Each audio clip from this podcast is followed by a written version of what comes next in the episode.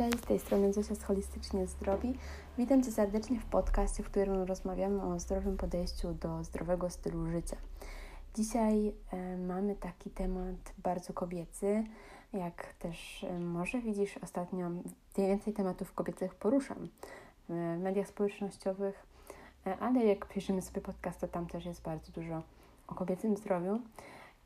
Jeżeli jesteś kobietą, miesiączkujesz, to prawdopodobnie wiesz, czym jest PMS, tak zwany, czyli zespół napięcia przedmiesiączkowego. I dzisiaj właśnie o tym zespole napięcia przedmiesiączkowego, co można zrobić, żeby nie był on tak dokuczliwy, jak niekiedy bywa, jak sobie poradzić też ze sprawą diety, drobnych zmian, które faktycznie na to wpływają.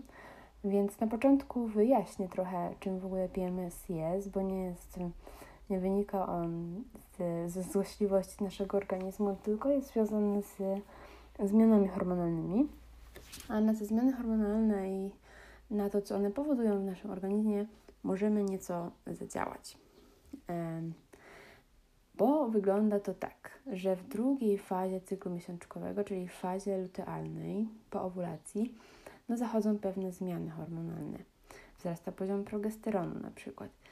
I te zmiany właśnie są przyczyną tak zwanego zespołu napięcia przedmiesiączkowego. Takie objawy, które dotyczą często większości z nas, to jest jakaś nerwowość, bóle piersi, bóle głowy czy bóle pleców. Wiele kobiet ma też wzdęcia, bóle brzucha, jakieś zaburzenia apetytu, czy właśnie hiperapetyt, czy zbyt mały apetyt w stosunku do tego, co jest normalnie.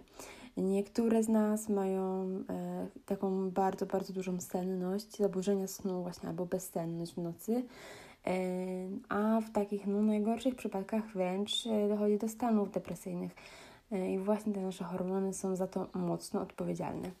I szczególną rolę w występowaniu tych dolegliwości przypisuje się progesteronowi. Progesteron ma wpływ na wytwarzanie na przykład serotoniny.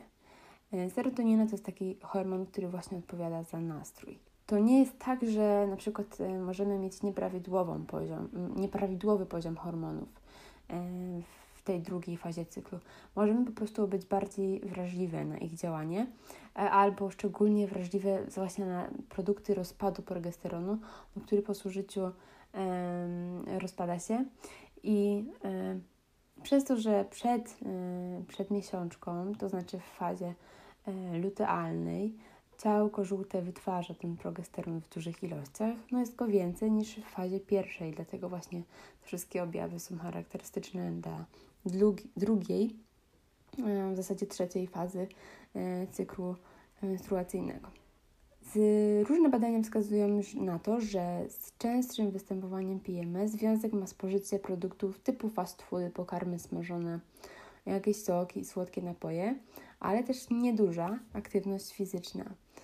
To, że mamy zwiększony apetyt przed miesiączką, wynika ze wzrostu stężenia progesteronu i jego działania, które zmniejsza aktywność estrogenów. To się tak wszystko przeplata i faktycznie ma wpływ na to, jak się czujemy. Natomiast jest kilka składników diety, o które jeżeli zadbamy, to te wszystkie objawy możemy pomóc sobie załagodzić. I wśród nich pierwszym jest żelazo.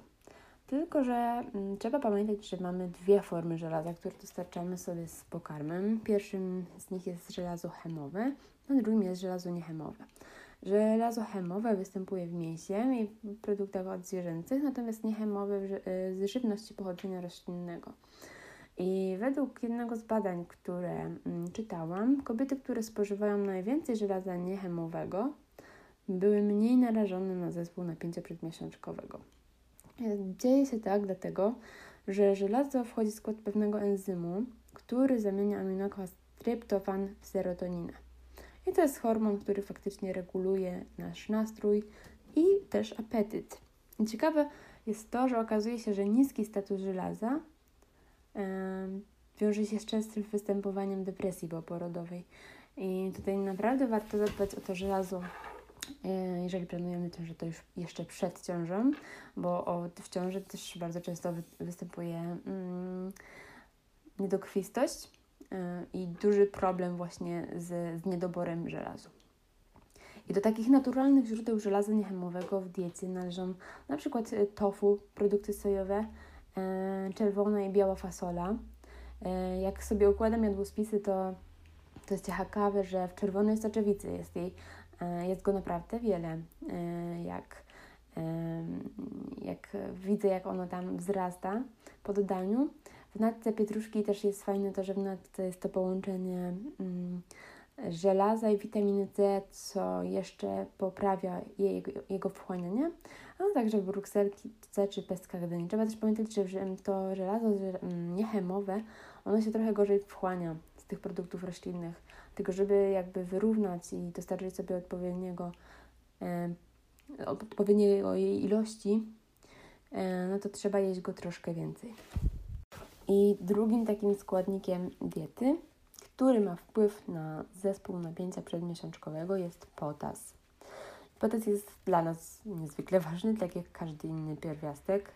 Odgrywa rolę w przewodnictwie mięśniowym, w przewodnictwie nerwowym, w działaniu mięśni. Natomiast zbyt duże spożycie potasu może nasilać na objawy zespołu napięcia przedmiesiączkowego. Powodem może być to, że on ma podobne działanie do aldosteronu. Aldosteron to jest taki hormon wytwarzany przez tętnicze, którego wahania się obserwuje w trakcie cyklu miesięcznego. No i to jego działanie przyczynia się właśnie do gromadzenia wody, a więc opłochizny, które często obserwujemy, czy wzdęć właśnie. Jeżeli mamy problem z nadmiernym gromadzeniem wody i opuchlizną przed miesiączką, to warto spróbować pić herbatę z pokrzywy. Ona ma takie działanie moczopędne, dzięki może pomóc pozbyć się nadmiaru wody. Z tym, że taka informacja, którą uzyskałam od mojej znajomej farmaceutki, to żeby ta pokrzywa wykazywała takie pozytywne faktycznie działanie, to warto gotować pokrzywę przed wybiciem, a nie tylko zalewać wodą. Także taki protip. I również odpowiednie spożycie cynku najprawdopodobniej odpowiada za redukcję objawów PMS, jeżeli już mówimy o tych pierwiastkach. Ale trzecim z nich jest wapń i równie ważne jest odpowiednie spożycie właśnie wapnia. Tutaj przytoczę takie badanie, w którym uczestniczki przyjmowały suplement wapnia zawierający od 500 do 1000 mg tego składnika. 500 do 1000 mg to jest 1000 mg to jest nasze dzienne średnie zapotrzebowanie na wapń, więc tak jakby one przyjmowały po prostu dzienne zapotrzebowanie i ogółem w tym badaniu te kobiety przyjmowały 1200 mg wapnia. I uczestniczki badania obserwowały znacznie mniejsze objawy związane z nastrojami depresyjnymi, smutkiem czy słabą koncentracją. Też właśnie trzeba pamiętać, że wapń jest ważny dla naszego przewodnictwa nerwowego.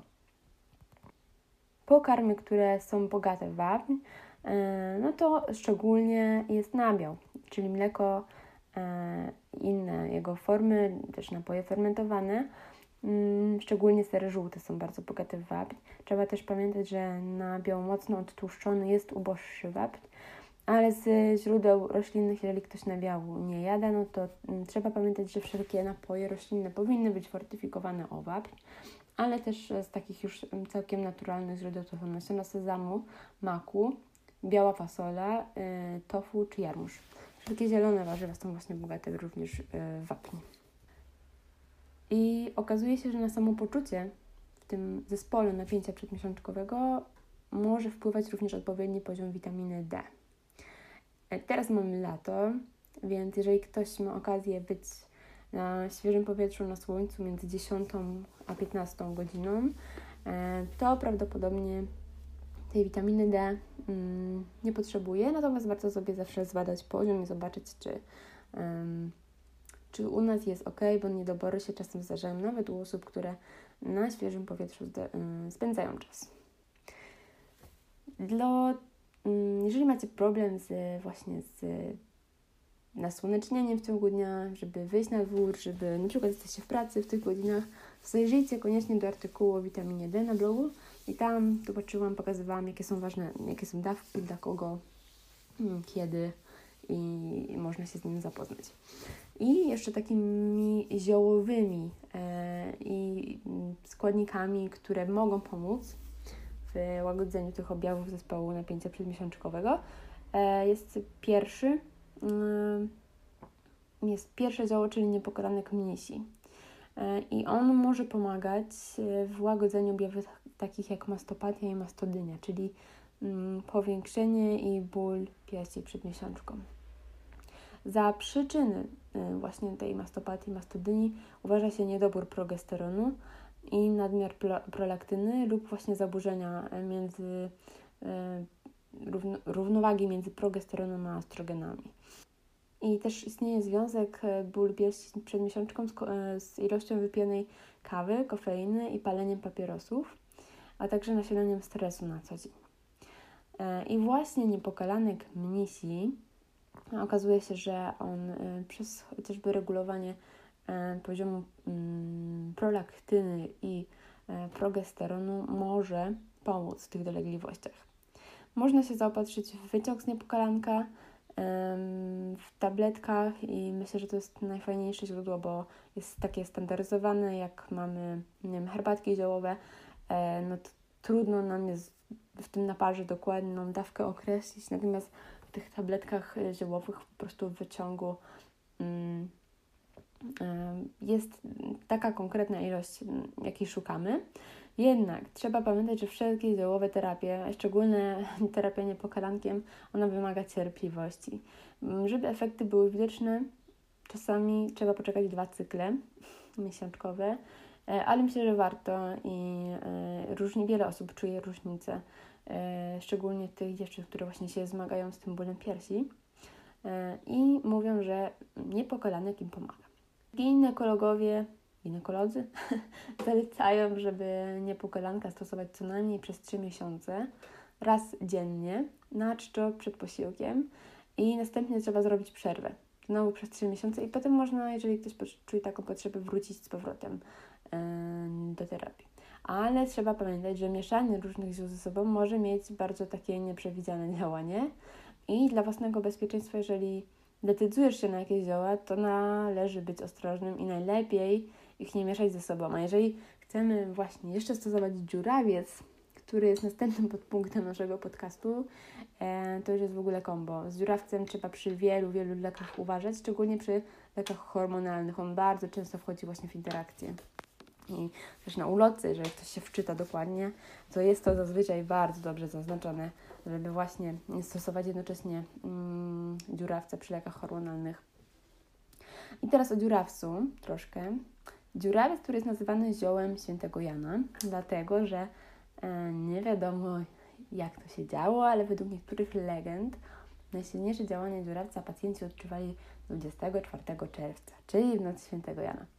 No i z tego ta nazwa, natomiast ile prawdy w tym nie wiem, natomiast prawdą jest, że jakby wiele badań wskazuje, że dziurawiec ma faktycznie mocno antydepresyjne działanie i przy takich delikatnych stanach depresyjnych on jest w stanie działać równie skutecznie, oczywiście regularnie stosowany, jak leki.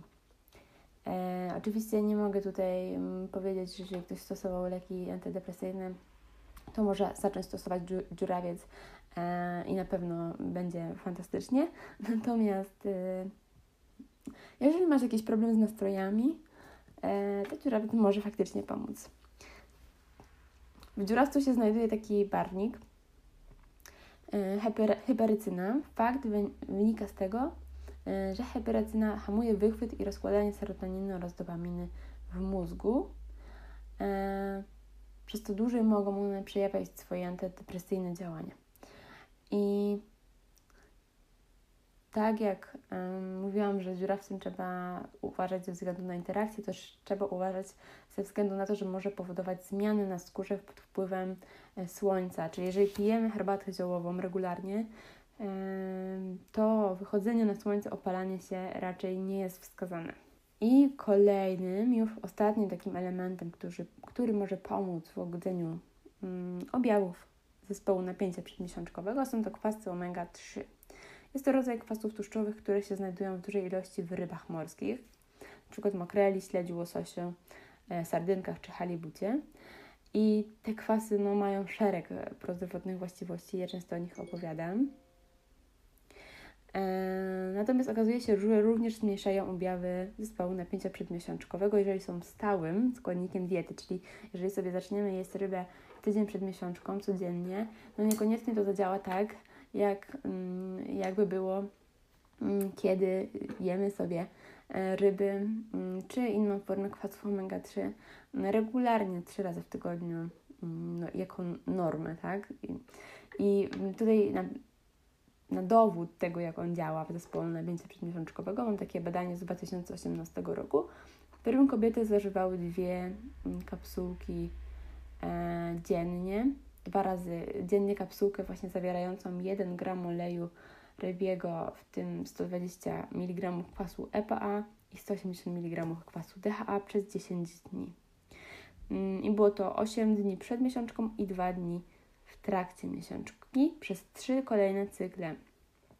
I kwasy tłuszczowe omega-3 okazywały się skutecznie faktycznie w zmniejszaniu objawów zespołu napięcia przedmiesiączkowego.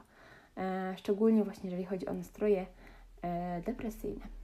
I tutaj jest też z ciekawostek właśnie zarówno dziurawiec i te kwasy omega-3 mają zadziałanie antydepresyjne, ale jeżeli kiedyś będziecie w ciąży lub jesteście lub ją planujecie, to mówi się, że właśnie kwasy omega-3 mają takie działanie też w ciąży antydepresyjne i wiele depresji poporodowych byłoby znacznie łagodniejszych, gdyby mama regularnie miała odpowiedni poziom właśnie tych kwasów omega-3.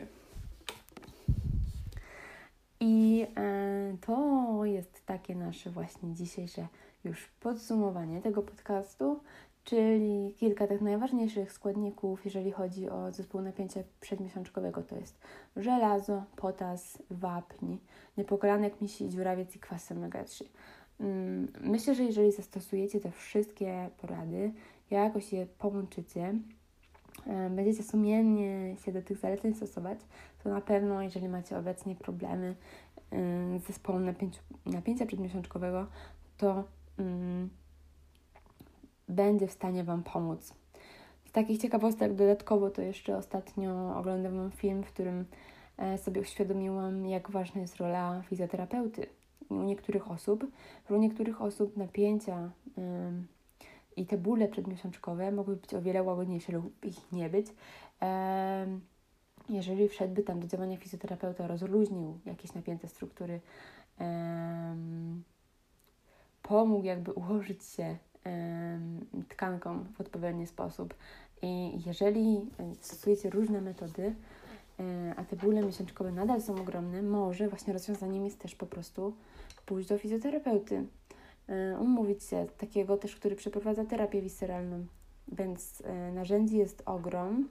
Myślę, że o wiele są to lepsze rozwiązania niż jakbyśmy stosowały sobie leki przeciwbólowe w czasie czy przed miesiączką, bo niektórzy mają skurcze, czy na początku.